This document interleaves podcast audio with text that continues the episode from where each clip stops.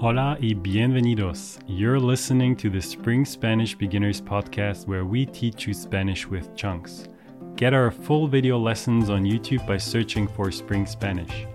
For full transcripts and flashcards with all the chunks from this episode and all our other episodes, join our inner circle. Check out the show notes for a link. You're just starting out with Spanish or don't understand Spanish well yet, but Spanish speakers keep speaking Spanish to you? You could say, no hablo español. That is totally fine and everybody will understand. With a little bit of practice, though, you could learn some extra super useful phrases in Spanish that can help you keep your conversation partner engaged. I'm Spring Spanish teacher Maura, and in this video, I'll help you add some variety to your Spanish with these 15 essential Spanish chunks to say that you don't speak Spanish or only a little Spanish. Número uno.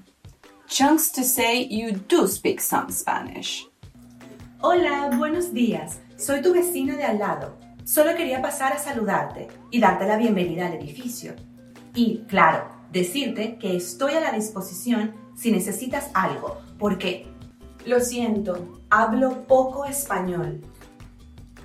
As you can see, I'm not denying my ability to speak Spanish, I'm just adjusting it to my level. Otros chunks que puedes usar y que tienen la misma vibra serían Mi español es muy básico.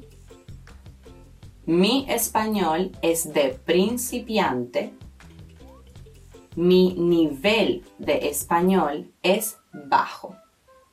Chunk alert! Estoy a la disposición. Is one of those things that native Spanish speakers say to be open, kind, and welcoming, especially to strangers. Es posible que escuches esto cuando entres a una tienda, por ejemplo.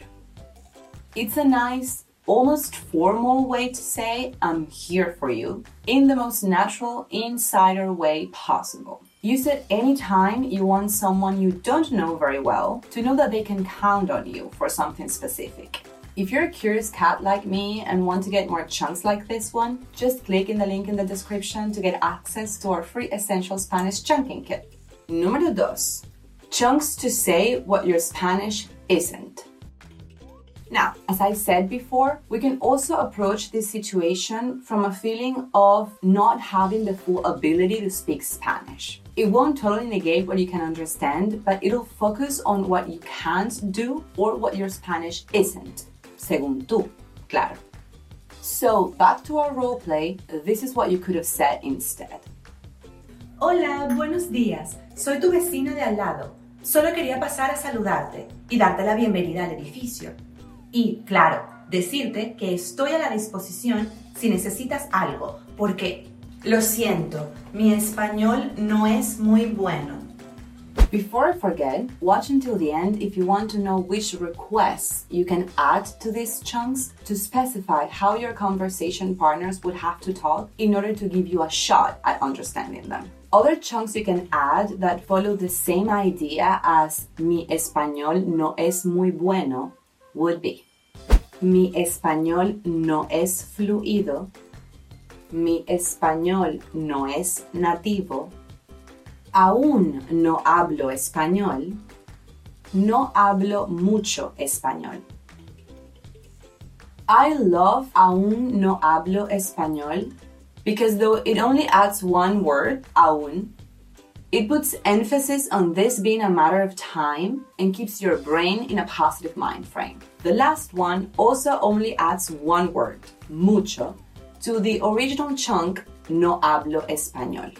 But it is important that you notice how these intensity words, mucho and poco, are very useful to adjust what you're saying even more. Número 3. Requests. Good. Here we go through those requests that are very useful in these situations and that honestly todos los que aprenden un nuevo idioma deberían saber. Using the same example as before, notice my reply this time. Y claro, decirte que estoy a la disposición si necesitas algo, porque lo siento, estoy aprendiendo español ¿Podrías hablar más despacio? This is actually something that many of you have requested of me in the comments. Prometo que estoy trabajando en ello.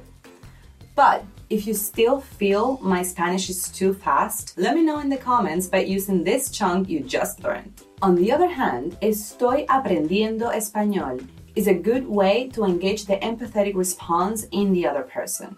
I know I've tried this myself when learning a new language, and I found that most people actually react positively to it. The request to speak slower is definitely a necessary one, even to more advanced learners. Make sure to add por favor to it and to the following alternatives. ¿Podrías decirlo en otras palabras? ¿Podrías decirlo en términos más simples? These two are very useful if you know the reason you're getting lost is the amount or the complexity of the words being used. ¿Podrías escribirlo? Sometimes people's accents get in the way of meanings you do know. So, if it makes sense within the context, asking people to write it down can be a real lifesaver. ¿Podrías hablar más alto?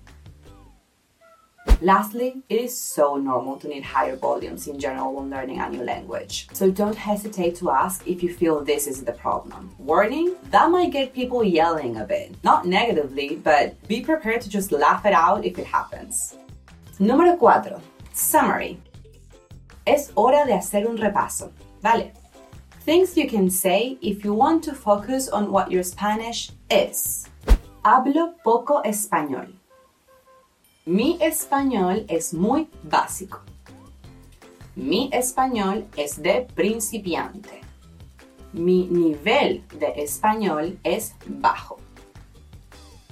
Things you can say if you want to focus on what your Spanish is not.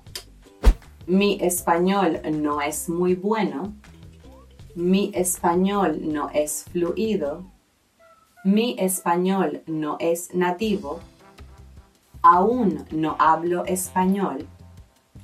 No hablo mucho español. Your last chunk and requests. Estoy aprendiendo español. ¿Podrías hablar más despacio? ¿Podrías decirlo en otras palabras? ¿Podrías decirlo en términos más simples? ¿Podrías escribirlo? ¿Podrías hablar más alto? Thanks for listening to this Spanish lesson. You can get our full video lessons on YouTube by searching for Spring Spanish.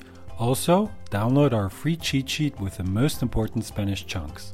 Check out the show notes for a link.